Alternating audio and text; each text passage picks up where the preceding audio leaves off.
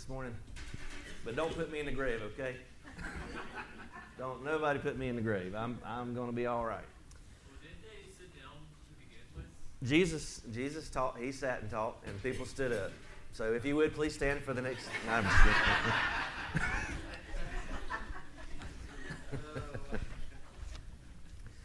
kidding. Warren's exactly right. I'm going to be reading to you this morning from uh, from John's Gospel.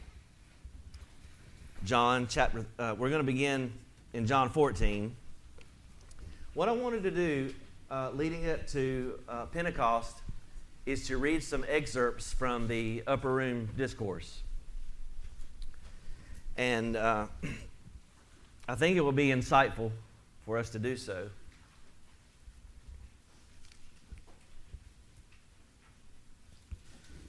The disciples were overwhelmed with uh, despair and and fear because they had spent the last three and a half years roughly with Jesus Christ. And what an amazing privilege it would be to be able to spend all that time with God, manifest in the flesh. And he tells them that he's going to go away. And they're just, uh, for them, they feel like it's the end of the road. Now, it's easy to look at them and, and think, well, you know, why are they so upset? Because Jesus has been telling them all along that he's going to go away and that he's going to die and that he's going to rise again. But they just, for, for whatever reason, they just could not process that. For one thing, they didn't want to hear it. Uh, they they had their own ideas about what the Messiah should be. And their idea was going to be a conquering military person, somebody that was going to come in and take over, uh, get rid of Caesar and liberate Israel. Uh, the nation, but but God's mission was greater than just Israel. He didn't just want to just uh, save Israel. Jesus came to save all of God's people from their sins. And so, uh, as we look in John fourteen, I'm going to begin with a very familiar passage of Scripture, and then we're going to we're going to backstep just a, just a hair. In John fourteen, verse one, Jesus says these words: "Let not your heart be troubled. You believe in God, believe also in me. In my Father's house are many mansions. If it were not so, I would have told you. I go to prepare a place for you. And if I go and prepare a place for you, I will come again." Amen. You believe that? Yes. I'll say that again. "I will come again and receive you unto myself, that where I am, there you may be also. And whether I go, you know, and the way you know." And Thomas says unto him, "Lord, we don't know where you're going, and how can we know the way?" And that provides the opportunity for one of the great I am statements of Jesus Christ in the Gospel of John. He says, "I am the way, the truth, and the life. No man cometh, cometh unto the Father but by me." Do you believe that to be true? Amen. It's still true today. It's as true today as when Jesus first spoke those words nearly two thousand years ago. All of the isms, all of the other religions, they are simply dead ends. They're dead ends. There are not many roads to God. There is but one way, Jesus Christ. Well, ask Pastor Larry Ann, would you pray for, for us this morning? Pray for me.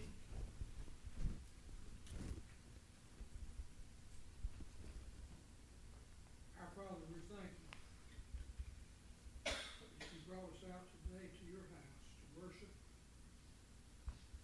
Lord, there are many significant things that we study in the Bible. We realize that the text before us is one of the most important. Lord, help us to pay attention as the pastor speaks. Use him, Lord, to help us to understand your word. Bless each of our families who are gathered here today to worship. Please, Lord, in all that we do, give us our sins. We ask in thy name. Amen. Amen. I'm going to read a quote to you from D A Carson. "It is Jesus who is heading for the agony of the cross. It is Jesus who is deeply troubled in heart and spirit. Yet on this night of nights, when of all times it would have been appropriate for Jesus' followers to lend him emotional and spiritual support, He is still the one who gives, comforts, and instructs. For they too are troubled, not because they are rushing toward pain, shame, and crucifixion, but because they are confused and uncertain of what Jesus means, and threatened by references to his imminent departure. However appropriate it may be to cite these words, do not let your heart be troubled, at Christian funerals, and, and we do, you know, how many times have we quoted this at a Christian funeral? They were first addressed to disciples, I want you to feel the thrust of this, who under substantial emotional pressure were on the brink of catastrophic failure. That's who these words were spoken to. I want to read that last phrase again. These disciples, they were under substantial emotional pressure, and they were on the brink of catastrophic failure. I don't know if you've ever been there before, but it's not a fun place to be.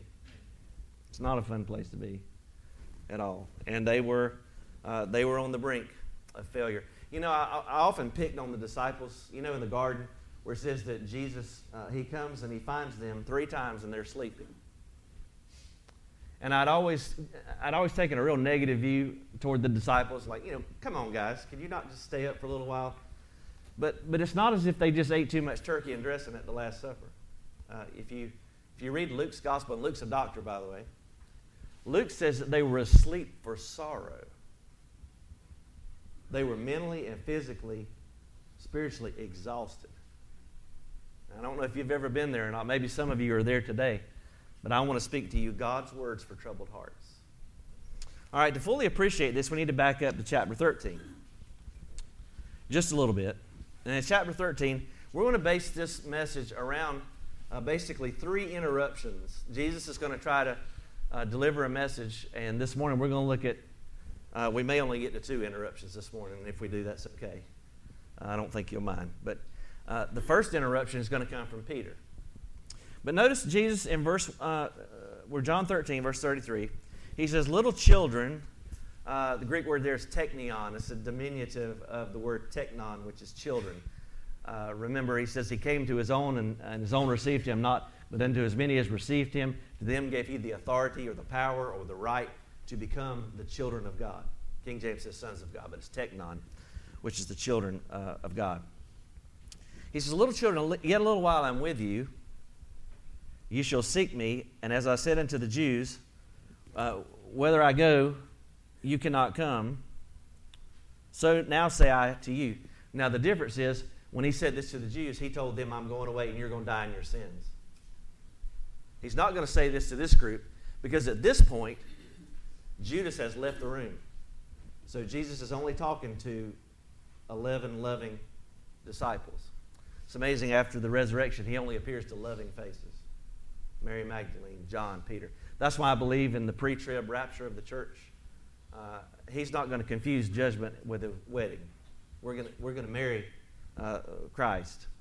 And I don't think he's going to beat his bride up before he takes her uh, to be home. But that's just that's just my thinking. I don't break fellowship with anybody over rapture. Uh, you just reserve the right to be wrong if you disagree with me. All right, little children, he said, I, I'm going away. Now in verse thirty-four, he talks about a new commandment. And he says, uh, that you love one another as I have loved you. Now love was not new, a new concept. Love was taught in the Old Testament too. But it was the degree of love. Remember, he had just washed their feet. Even the, even the devil, he had just washed the devil's feet. Think about that one for a minute. He had just washed Judas Iscariot's feet. He says, I give you a new commandment, that you love one another as I have loved you. And in verse thirty-five, he says, by this shall all men know uh, you that you are my disciples, if you have all your doctrine straight. Is that what it says? If you can recite the Westminster Confession of Faith.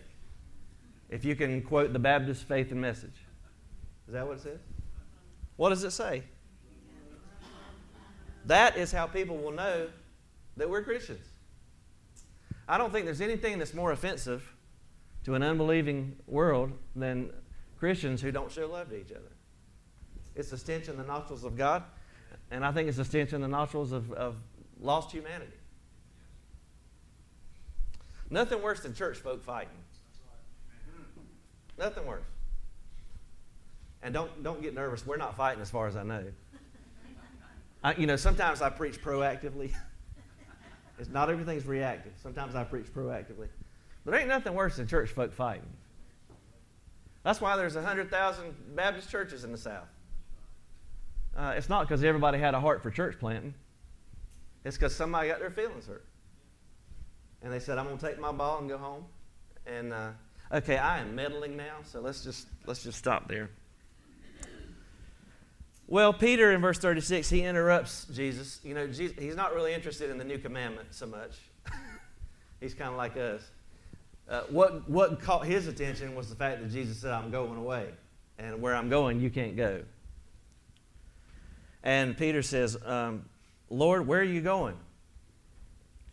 And he says, uh, where I'm going, you cannot follow me now, but you will follow me afterwards. Now, we know Peter's going to die a martyr's death later on. Now, in verse thirty-seven, I want you to notice the irony here. Peter says, why can I not follow you? What's the word? Now.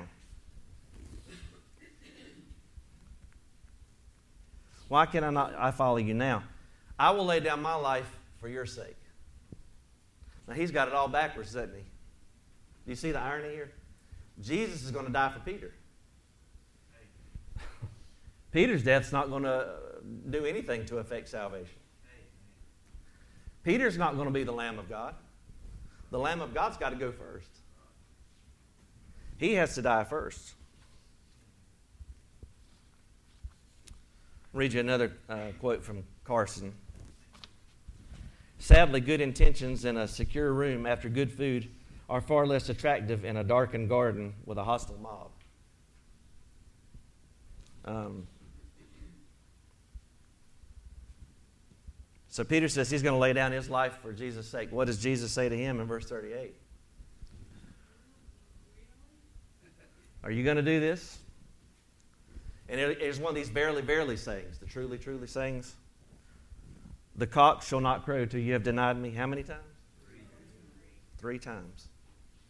That must have been deeply troubling to Peter, don't you think? It was deeply troubling to him. Now he's going to give him a chance to make it right. That's what that whole episode on the beach is about in John twenty-one, where Peter says, uh, Jesus says, do you love me? Do you love me? Do you love me? God will give you a chance to make it right.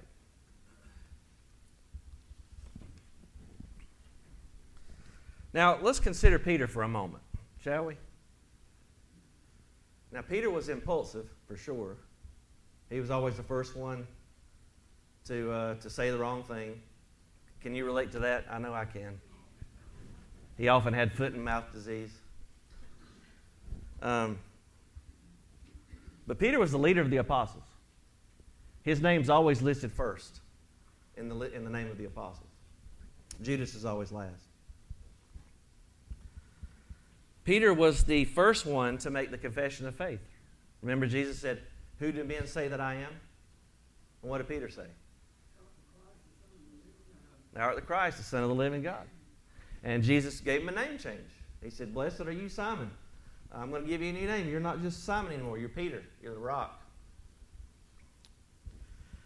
Uh, Peter was on the Mount of Transfiguration. He saw Moses and Elijah and Jesus and heard the voice of Jehovah.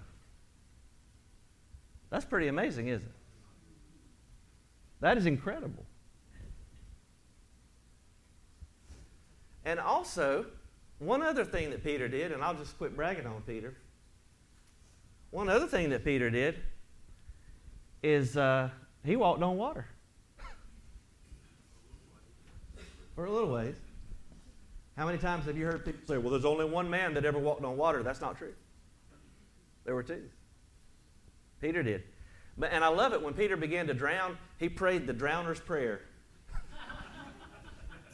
Do you know the drowner's prayer? Lord, save me. You ever prayed that prayer? You know, sometimes we don't have time for, oh, thou that dwellest in the heavenlies. Sometimes you just got to say, Jesus, save me. Deliver me. And God will. The Bible says that he immediately uh, delivered Peter. So what was Peter's fatal error? Well, I believe there were two. Number one, he had too much confidence in the flesh. Paul says, "Wherefore let him that think he standeth take heed lest he fall." If you think that it won't happen to you, you are ripe for the picking.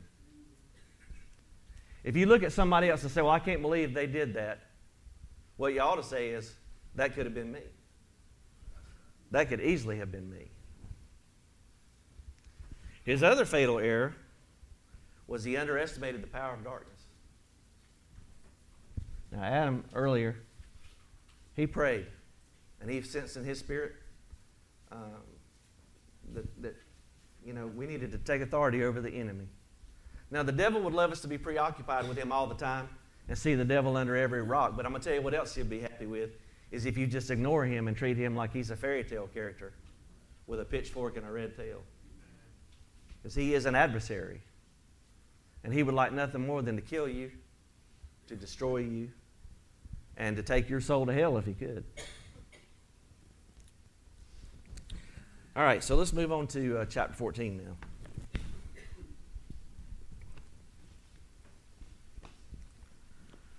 Jesus says, "Let not your heart be troubled." Literally in the Greek, it's "stop letting your heart be troubled." Because it, obviously their hearts are troubled. It's not that he's telling them don't worry in the future. He's saying stop letting your heart be troubled. Did they have reason to be troubled? A lot of reason. I wonder if there'd be somebody here today who, who's troubled. I felt this so strongly in my spirit today, uh, all, the, all throughout the week, that somebody this week desperately needs to hear this message. That your heart is troubled. The Greek word for trouble is the word tarasso. Now, uh, Jesus had said earlier that he was troubled. There were some Greeks that came to visit him at the Passover, and he was troubled. He's, that signaled to him that the time of his departure was near. He was troubled at the Last Supper. He says, "One of you will betray me." He was troubled uh, in his, his spirit. The word can mean anything from uh, when the angel troubled the water at the pool of Bethesda, same word. It can mean anything from agitation to uh, intense trauma. I believe the disciples are experiencing intense uh, psychological and emotional trauma at this point.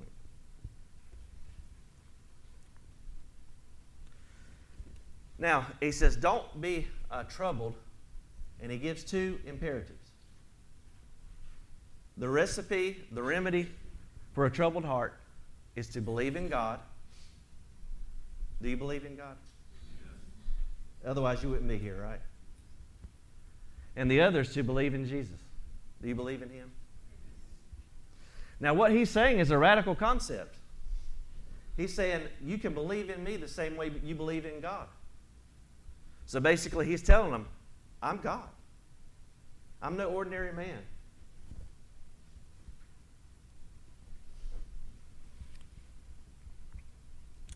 Now, in verse two,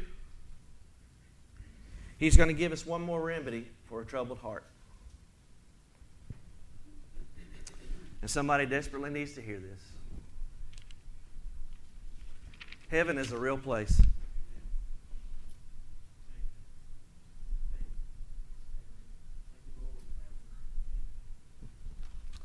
Heaven is a real place. It's described as a kingdom, an inheritance, a country, and a city. But I like how Jesus describes it. It's home. Let that settle down in your spirit this morning. Heaven is home.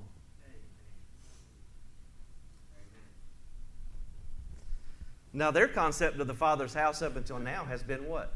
The temple. Remember when Jesus cleansed the temple? He says, "Make not my Father's house a house of prayer." But now he in- introduces a new concept. Heaven is home.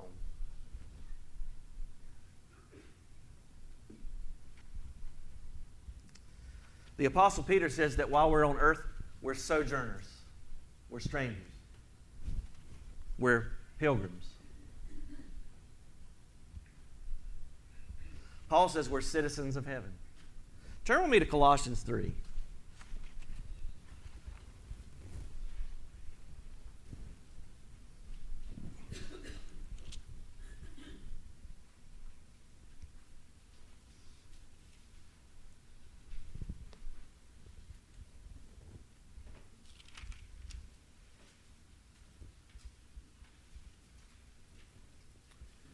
Now, how many times have you heard somebody say, well, you're so heavenly minded, you're no earthly good? You ever heard that? I think most of the time the opposite is true.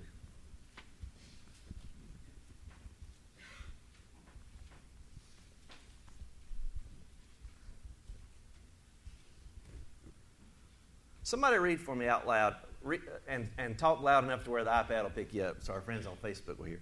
Somebody read verses one through four. Colossians three, one through four. If ye be risen with Christ, seek those things which are above, where Christ sitteth on the right hand of God. Set your affection on things above, not on things on the earth. For ye are dead, and your life is hid with Christ in God. When Christ, who is our life, shall appear, then shall ye also appear with him in glory. Hallelujah. Do you believe that? That's where our minds are supposed to be settled. We are, our problem is we're so earthly minded that everything around us shakes us and rattles us and troubles us. But we need to fix our minds on what's truly important. And that is, we are not home right now. This is not our home. This is a hotel, and it's a rather cheap one.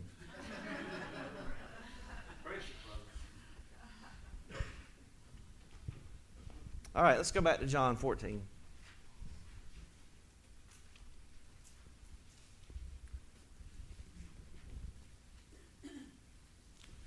Now, at this point, I'm going to destroy a myth, and I apologize in advance, because I know somebody's going to get mad.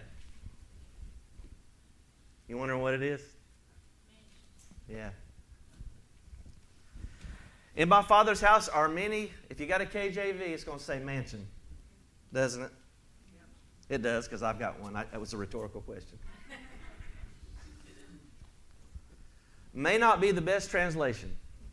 The Greek word is mone. It's also the same word that's used in fourteen twenty-three. James, will you read uh, verse twenty-three, John fourteen twenty-three?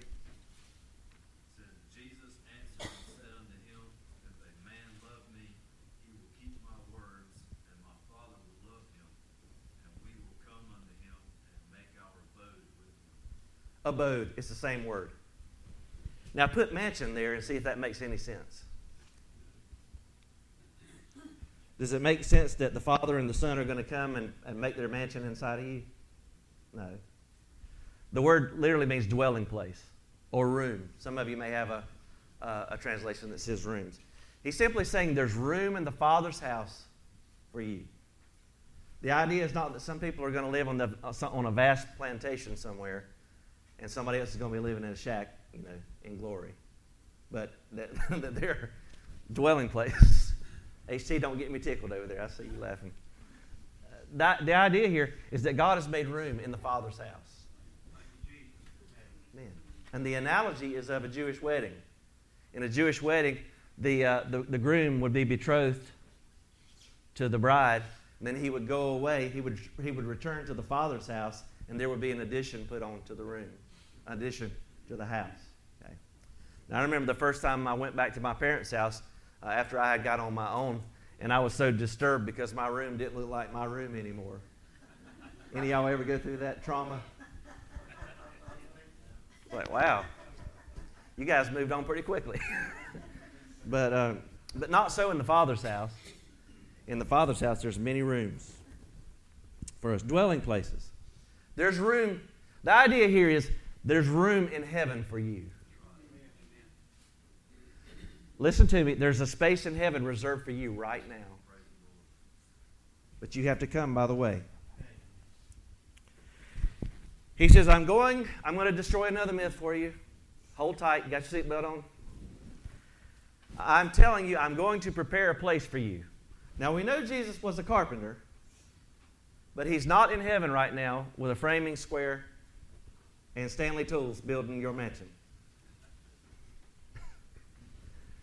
In Matthew twenty-five, we're told that the kingdom of God is already in existence. It was prepared from the foundation of the world. So what is he preparing? And how, how are we going to get there? The way. And for Jesus, what is the way? The cross, the tomb, the resurrection, and the ascension. That is the way that Jesus is preparing a place. And that's why Peter can't come. You see, Peter's not the Lamb of God, but the Lamb of God who takes away the sin of the world, he's going to blaze that trail for us. He's the pioneer. He's the forerunner, the Bible says. The one who's entered in beyond the veil. Hallelujah. And because he's there, now we have boldness to enter into the holiest by the blood of Jesus. By a new and a living what? Way. Y'all don't seem too upset that I shattered two minutes in one sermon.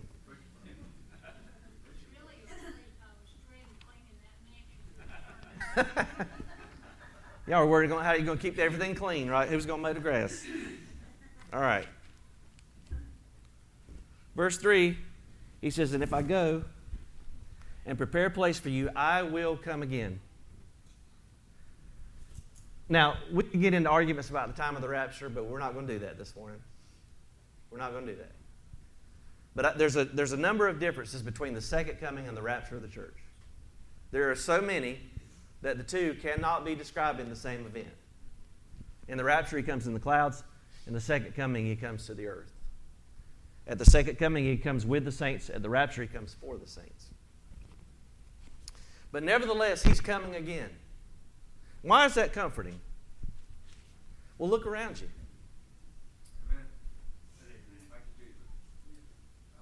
If you dare, watch the news for about thirty minutes. And you'll see that if Jesus doesn't come back, we're, we're in bad, bad shape. Now, here's the key.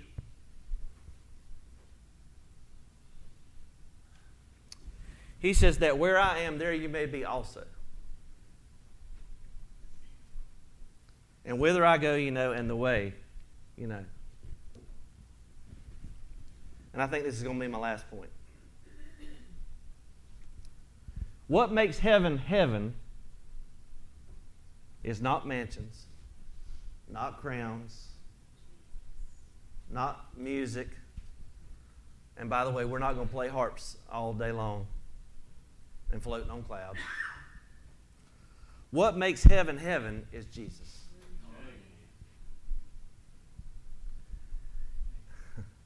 Thank you, Jesus. We are forever occupied about a place where we should be occupied is with the person. Amen. What makes heaven heaven is Jesus. What makes hell hell is the absence of God. And that's why it would be unfair, listen to me carefully, this is why it would be unfair for people who don't love Jesus to be in heaven. Because for them, that would be hell, wouldn't it? If they hate Jesus, and most of the world does, by the way, it wouldn't be fair. Do you love him this morning? Do you love him? What makes heaven heaven is that Jesus is there. And he says, I'm going to prepare a place for you, that where I am, there you may be also. I'm sorry, I've got to keep going. I can't stop there.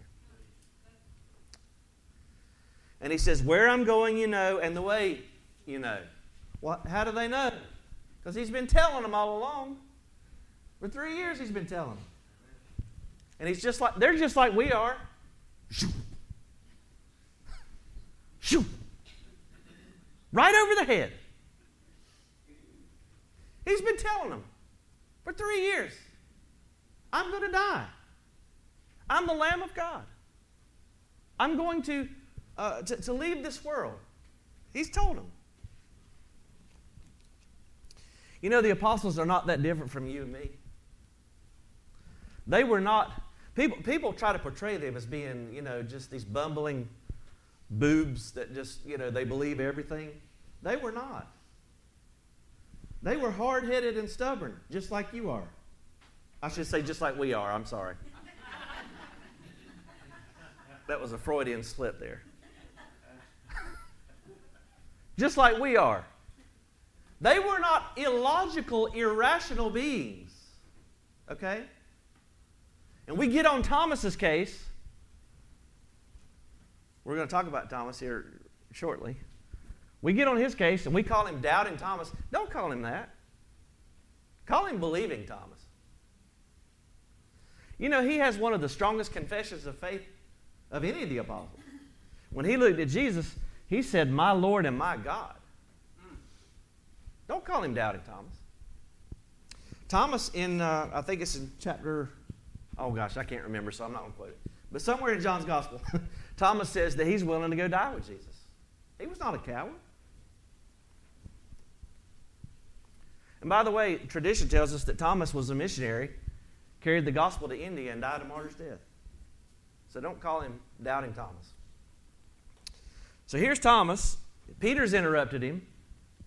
And I'm glad, aren't you glad for these interruptions? Because they provided a teaching opportunity, a teachable moment for you and me. So Thomas interrupted him, and he says, "Lord, we don't know where you're going, and how can we know the way?"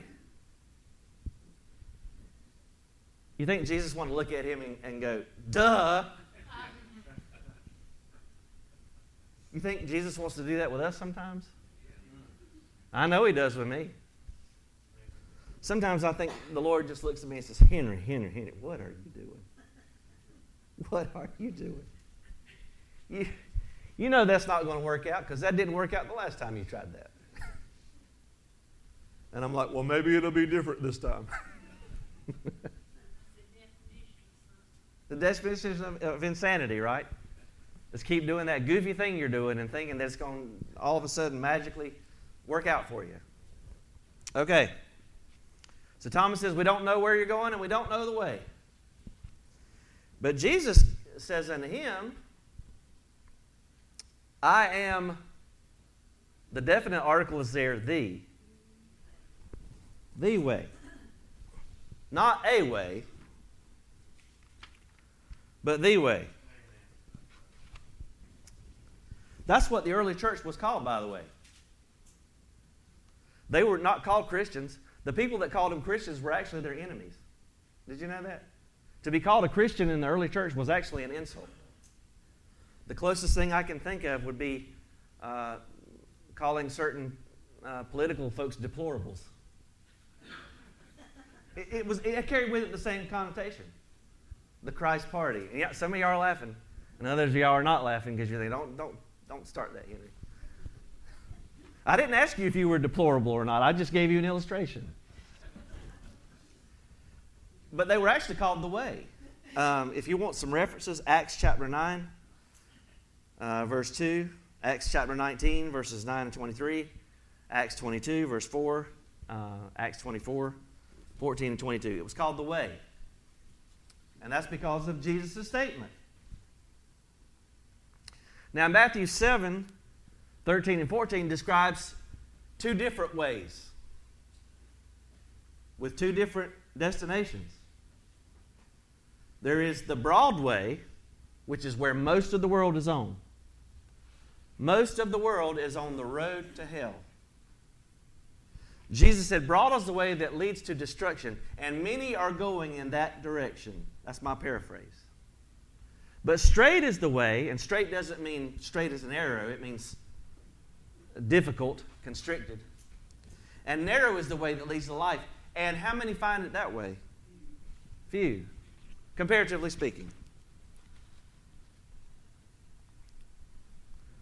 What is the way?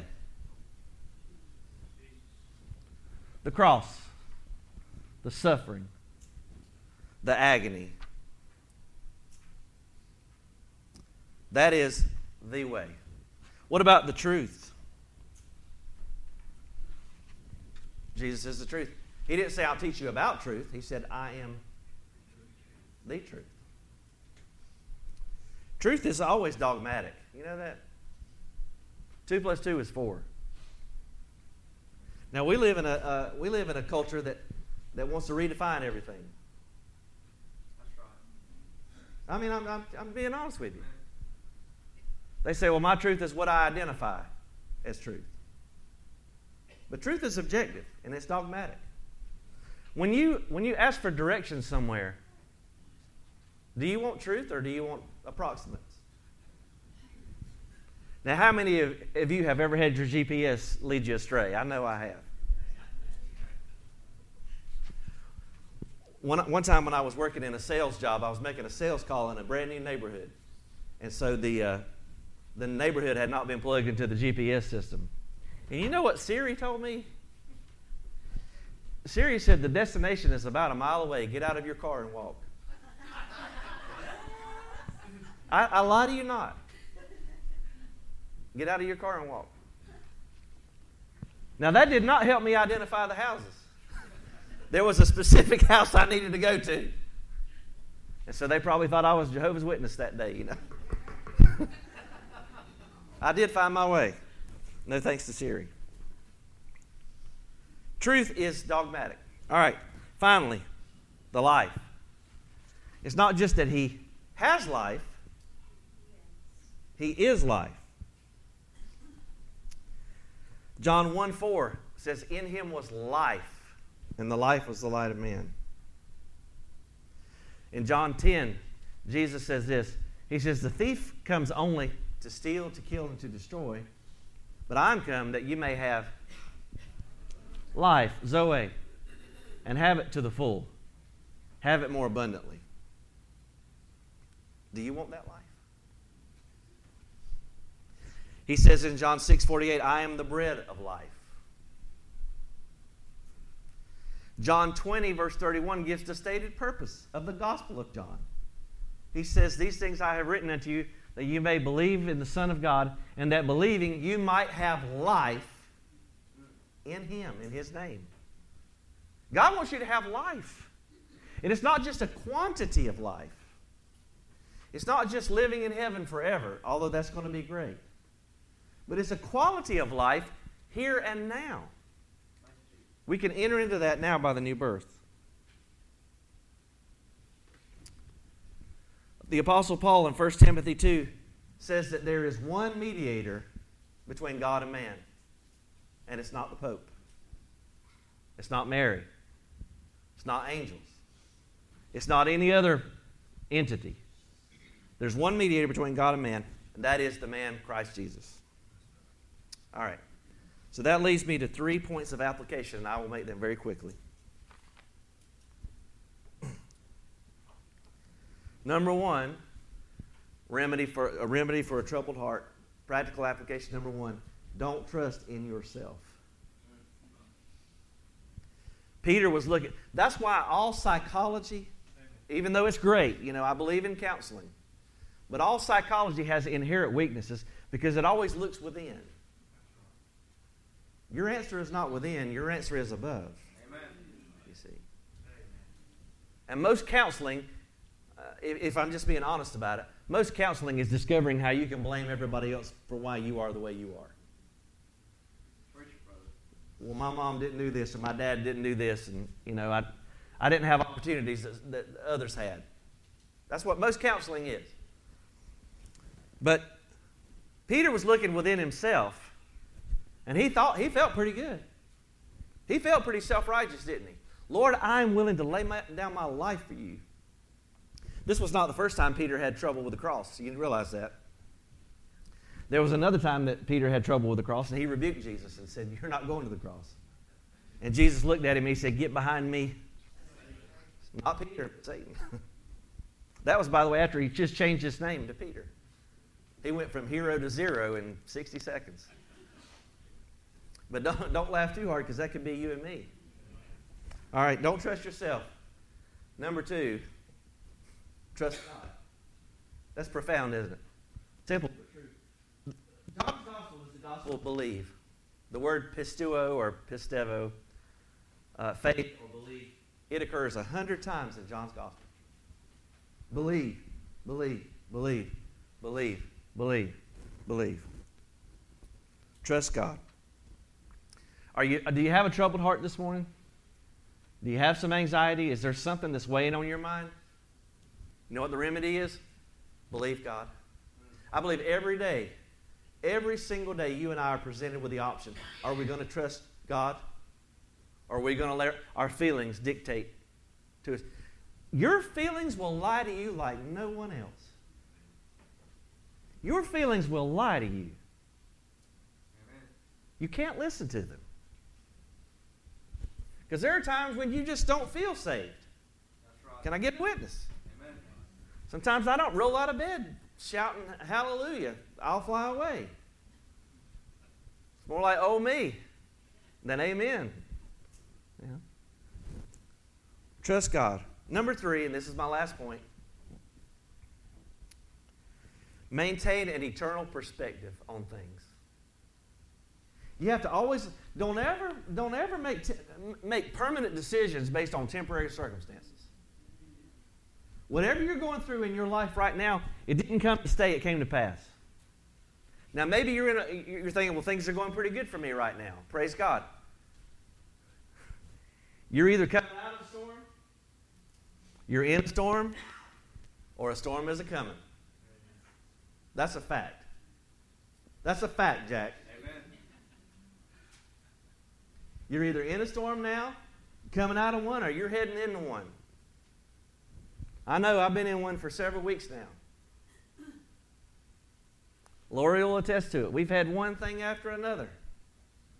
But that's not going to take the praise off my lips. I will bless the Lord at all times. His praise shall continually be in my mouth. Job said, though he slay me, yet will I trust him. You know? And I, we haven't been through anything on the scale of Job. But you know, you're going to have trouble. That's one promise you can count on. You say, I believe every promise in the Bible, every line, every promise in the Bible is mine. Yes, it is. Jesus said, in this world you'll have trouble. That's a promise. And Paul said, if you're married, you'll have double trouble. Don't look at your spouse. Don't laugh too hard. You got to ride home with that person. Maintain an eternal perspective. Hebrews twelve two says that Jesus, for the joy that was set before him, endured the cross, despising the shame. That's what gave him the ability to look beyond Calvary, Gethsemane, Calvary, the, the tomb. The wrath of God was the joy that was set before him. The Apostle Paul in Romans eight eighteen, I'm going to read this to you, and then I'm going to give you a, one more thing that I believe the Lord wanted me to share with you.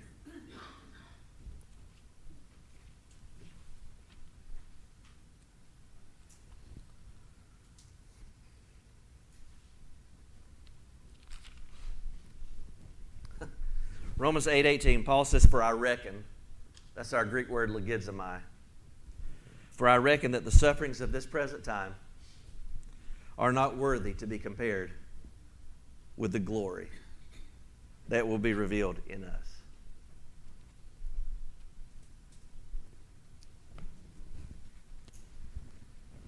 Now I want you to think about something.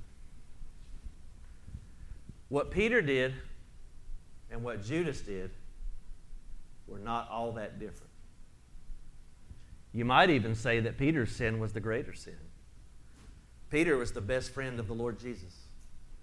You know, it's one thing when the devil, you know, you expect the devil to do what he does. But it's another thing when a trusted friend does something, isn't it? Peter was one of Jesus' best friends. He's always in the, the inner circle. And Jesus tells him, Peter, before the night's over with, man, you're going to blow it. And by the way, when Jesus said, one of you is going to betray me, they didn't all look around and point at Judas and say, it's him. They said, is it me? Is it me, Lord? What Judas did, he did out of unbelief. He was not, Judas did not lose his salvation. Judas was never a true believer. That's what the Bible teaches. I can prove it to you. We don't, I'm not going into that. But Judas was never a true believer. And when the time come, and he realized that there was nothing in it for him monetarily and, and in terms of power, and he realized Jesus was really going to go through with this whole cross ordeal, he cut bait.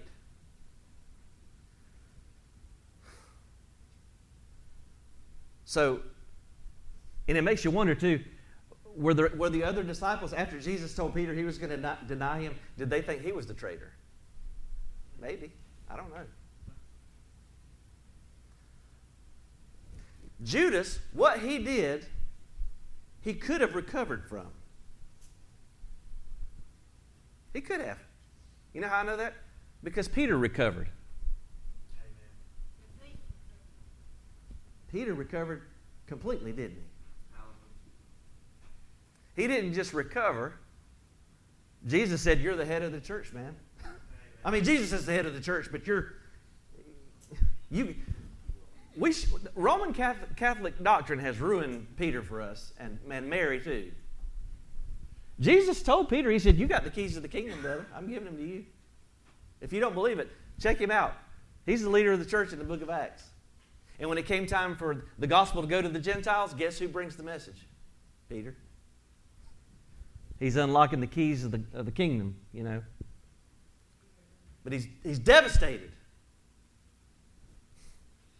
And Jesus looks at him, and I, and I shared this with some folks in the office the other day, and it hit me like a ton of bricks. It hit me like a ton of bricks. When Jesus said this to Peter, I'm sure he thought, as he was processing this, I'm probably going to go to hell. That's probably what he thought. Judas did go to hell. Now, he's the only one we know that judgment is already passed on. And I know this because Jesus said, number one, it would be, it would be better for him if he had never been born. And he said in John seventeen, he said, "None of them that you gave me are lost except the son of perdition." Judas died lost. In Acts chapter one, it says that Judas fell by transgression and he went to his own place. Read about it in Acts chapter one. It says Judas went to his own place. That word place is important. Because he didn't go to the place that Jesus prepared for the eleven. He went to his own place. Okay? So I'm sure Peter's thinking, oh man, if I'm going to deny... And Peter did deny Jesus. And he called down curses. It didn't mean he was using four-letter words. It means he was swearing with an oath that he didn't know Jesus. He was, he was denying and disavowing Jesus. Listen to me. This is powerful. Not because I'm saying it, but because the truth of it. Jesus, uh, excuse me, Peter was denouncing Jesus in the most powerful verbiage possible. I don't know the man. I don't know him. I swear I don't know him.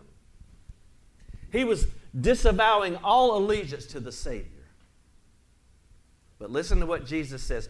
Remember, we suffer from chapter and verse division in the Bible. We suffer from it because that was not in the original manuscripts. And so we read, we open up John fourteen, "Let not your heart be troubled." And we don't understand the context of it. The context of it is, Peter's just been told he is going to have a catastrophic failure.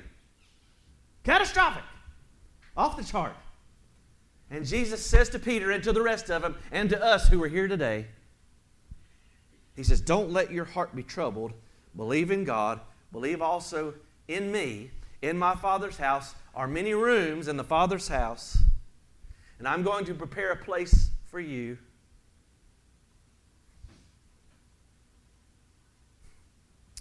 And he says, "Where I am, there you will be also." He said, "Peter, you're about to face your toughest challenge. But you can face it because you're going to go to heaven when you die." Hallelujah! I don't know what you're facing in here this morning. But if you're a believer in Jesus Christ, whatever the devil throws at you, the worst case scenario, the worst case scenario, when this is all said and done, I'm going to heaven when I die. And nothing, And I mean nothing, and I mean nothing, and I mean nothing will ever separate me from the love of God, which is in Christ Jesus my Lord. Not death, not life, not principalities, not powers, not angels, demons, nor any other created thing. Things present or things to come. I like that's one of my favorite phrases. That means nothing that happens today and nothing that's going to happen tomorrow is going to separate me from the love of God. So, beloved, let not your heart be troubled. There's room. Jesus has made room for you. Now, you may be here and you may be thinking, I don't know Jesus Christ as my Lord and Savior. And I'm on my way to hell. And the truth is, if you don't know Jesus Christ as your Lord and Savior, that is exactly where you're headed. And there's no recovery after death. There are no second chances after death. This is your opportunity. Today is the day of salvation. And the good news is that Jesus Christ is the way. Amen. It's not about you being a good person. It's not about you fixing everything that's wrong in your life, because you'll never get it fixed. You'll die lost. You'll die lost trying to fix everything. You'll never fix it, because God's standard is perfection. And the Son of God, Jesus of Nazareth, lived a perfect life. His life was perfect. To say that there are other ways to God is an absolute affront and a disgrace. To say that God's only begotten Son endured the crown of thorns, the agony, the shame of crucifixion, death, burial, and resurrection, and all that is just for nothing, because I'm good enough to get there on my own. What an obnoxious sentiment. God. But how easy, how easy it is for you and me to get saved today. Living for God is hard. I will not tell you a lie. Living for the Lord is not easy, but it's worth it. But getting saved, Brother Ronnie, a dear friend of mine, Wayne Linker, he's gone on to be with the Lord. He, he reminded me a lot of the Apostle Peter. He's always putting his foot in his mouth. But I remember when I got saved, and I thought, you know what? I've always thought this was so hard. It's just so hard. And Wayne said, Brother Henry, getting saved is as easy as falling off a log. That's it. Jesus has done all the heavy lifting. He's prepared the way. That's why Jesus told Peter, he says, you can't follow me right now because I've got to do this all by myself. The Son of God, he blazed the trail to heaven all by himself. Amen. The Lord has laid on him the iniquity of us all. He bore in his body all of our sins on the tree, the cross, that by his stripes we might be healed. Would you stand?